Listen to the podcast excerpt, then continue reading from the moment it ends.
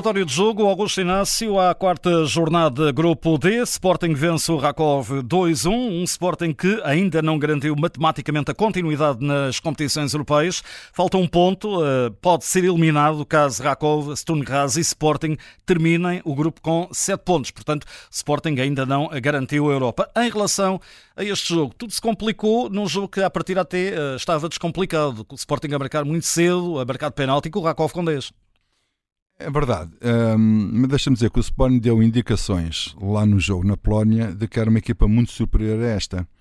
E o Sporting, com 10 elementos eh, na Polónia, uh, equilibrou o jogo e, e, criou dificuldades a este Rakov. Agora aconteceu precisamente ao contrário. Um Sporting que entrou no jogo e o Rakov também, eh, olhos nos olhos, só verem baliza. Parece, parecia que não havia táticas defensivas para nenhuma das partes, até que surgiu aos 14 minutos, uma grande penalidade a favor do Sporting e a expulsão do jogador do Rakov muda completamente o cariz do jogo e, e, a, e, a, forma como o jogo se estava a desenrolar. Um, o Sporting, enfim, sem empregar grande velocidade ao jogo, sem aquela sanguice procurar o golo, uh, porque tinha, tinha espaços para isso, que é certo é que o Sporting foi trocando a bola, trocando a bola e foi uh, obriga, obrigou os jogadores do Rakov a recuarem tanto no terreno viu-se ali uma floresta de camisolas vermelhas e, e, meias vermelhas, junto ali à pequena área do, do, do, do, do Rakov, e o Sporting hum, passeou praticamente da, durante a primeira parte como quis e, e, como queria. Praticamente o Adam não fez nenhuma defesa e não incomodou o Rakov não incomodou nenhuma, nenhuma a equipa de Sporting. O Sporting pecou aí no último passe, é, aquele passe que eu costumo dizer que é o passe da morte, que é o passe do golo, eh, que é aquele passo da qualidade, Uh, os passos estavam sempre desviados, um pouco talvez mais à frente, um pouco mais atrás, no momento certo não era assim. Faltou ali qualidade, classe, eh, visão e técnica para colocar a bola, porque o cruzamento, quer que não quer, não é um passe, não é meter lá a bola de qualquer maneira e depois eles lá aparecem. As coisas não são assim. Um, acredito que haja treinos para isso, que o, que o, jogador, às vezes, quando tem a cabeça no chão, sabe que tem que colocar a bola no primeiro posto, porque sabe que o ponto de lança vai atacar o primeiro posto, mas muitas vezes, às vezes, o jogo não diz isso e há que ter outras alternativas e os jogadores do Sporting não souberam procurar os melhores caminhos. Na segunda parte, uh, o Sporting, logo aos 7 minutos, salvo erro, da segunda parte, faz o 2 a 0, através de uma grande penalidade que o Pote marcou, e, e a partir daí o jogo para o Sporting acabou. Desligou a ficha o, o Sporting foi jogando aí uma, à média de 30, 40 km por hora, sem, sem grandes velocidades, sem grandes picos, sem grandes carrinhos, sem grande intensidade na, na, na, a procurar a bola quando ia perder, nada disso, até porque o, o Rakov optou por uma coisa que normalmente é, é sempre um suicídio, uh, nunca chegam lá à frente. É um jogador ir contra o mundo todo, tentar driblar todos, tentar marcar diferença, tentar ganhar faltas, e enfim, perdeu-se muito jogo do Rakov aí. Mas, entretanto, eh, o, o Amorim foi substituindo jogadores. Foi substituindo, substituindo. E é verdade o que ele está a dizer. Ele diz que tirou uh, velocidade. Não, a velocidade é a mesma.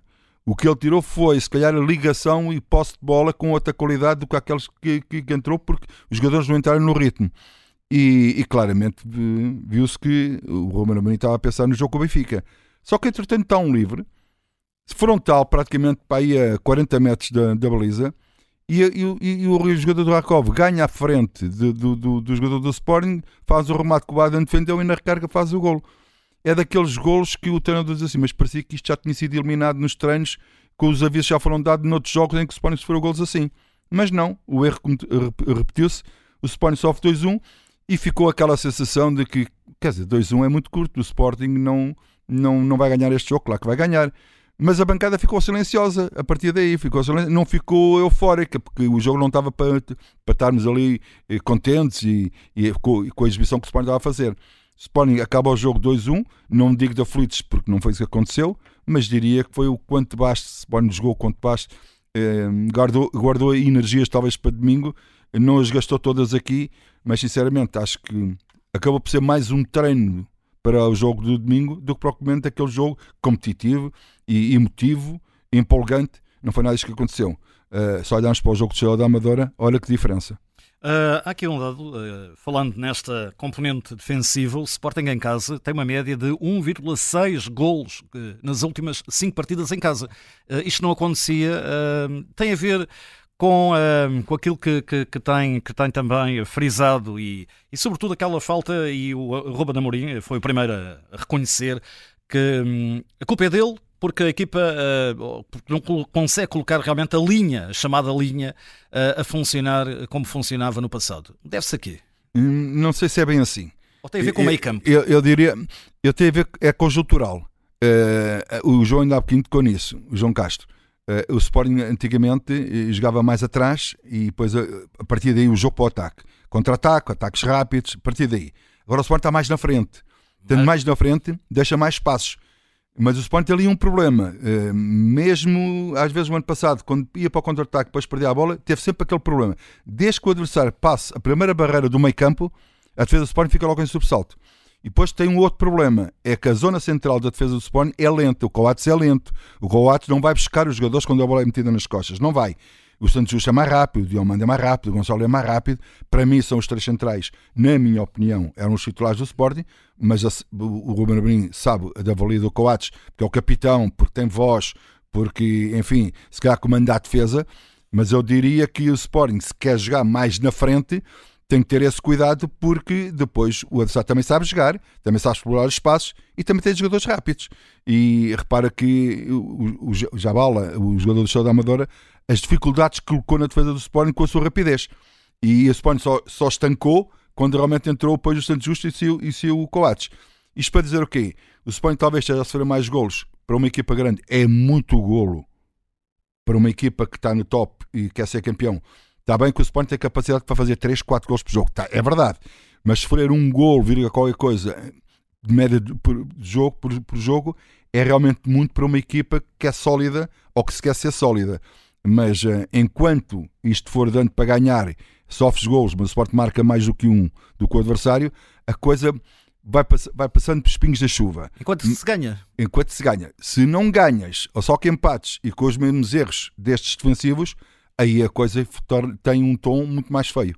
Eh, deu para estrear uh, um jovem, mais um, uh, na, da academia, mais um sinal também que o Ruben está muito atento àquilo que acontece na academia do Sporting. Sim, mas uh, repara uma coisa: isto dar oportunidades a um jogador que joga hoje e daqui a 3, 4 meses é que vai dar outra oportunidade, às vezes não é bem assim. Eu entendo e compreendo que há certos momentos em que faz falta um jogador para ser determinado jogo. Eu entendo isso perfeitamente bem. E dá oportunidade ao miúdo. Fantástico, o miúdo tem, tem, ganha uma moral depois. É preciso que o miúdo também tenha a cabeça no sítio quando voltar ao sub-23 ou à equipa B, seja humilde e continuar a trabalhar, porque sabe que o treinador da equipa principal está a olhar para ele para dar a oportunidade e estes miúdos têm que estar prontos para quando tiver essa oportunidade. Agora, às vezes, essa oportunidade aparece hoje, mas pode não aparecer no domingo, e no outro domingo, e no outro domingo, e no outro domingo. E às vezes o jogador pode perceber ou entender o que não é verdade, de que o treinador já deixou de olhar para ele. As coisas não são assim, e é preciso que os jogadores tenham essa capacidade mental de perceber eh, que o treinador está a olhar para eles, mas às vezes não tem as oportunidades. Não é que o treinador não quer, mas é porque às vezes as necessidades são assim mesmo. Vamos então para a reta final deste relatório de jogo que destacarias de mais eh, importante na vitória do Sporting por 2-1 com dois gols então do, do Pote. O que eu destacaria uh, é a vitória. Pois, são, são três pontos. De resto não há muito nada, nada a destacar, a não ser o menino Tiago Ferreira que entrou. Mais nenhum jogador subsaiu assim muito por aí além.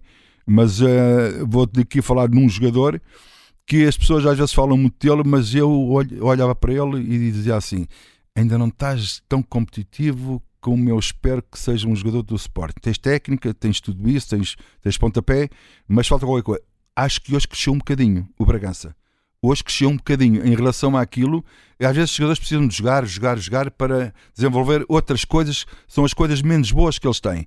E a mim ainda não tinha tecnicamente muito bom, bom passe, tudo muito bom, mas eu dizia assim: mas para ser jogador do Sport ainda precisa mais alguma coisa está a querer ganhar hoje, hoje deu um sinal disso.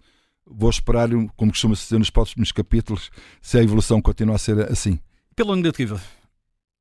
O gol do Sporting, é, claramente que sofreu. Uh, eu, eu, quer dizer, eu não entendo como é que sofre um gol daqueles de uma bola frontal em que se leva uma bola também praticamente entre a zona da, do, do, do, do entre a zona da linha lateral com a zona da linha da, da, área quase do meio, levar ali uma bola para o espaço para o jogador do Rascov poder rematar a beleza. Não percebo uh, que jogador é que estava ali, não me lembro, sinceramente. Se eu, se eu me lembrasse do nome, dizia já. Uh, o que é que ele estava a ver, o que é que ele estava a olhar, o que é que ele não sei se estava a falar com algum colega, se estava algum colega estava a chamar a atenção ele distraiu-se, que aquilo só pode ser uma distração. E esses golos hoje não foi fatal, mas no futuro pode ser. Muito bem, entregue este relatório de jogo, um relatório que fica também disponível lá em podcast da Rádio Observador. Augusto Inácio, muito boa tarde. Neste caso, muito obrigado e muito boa noite. E até, até domingo, se calhar. Até domingo. até, até domingo. domingo.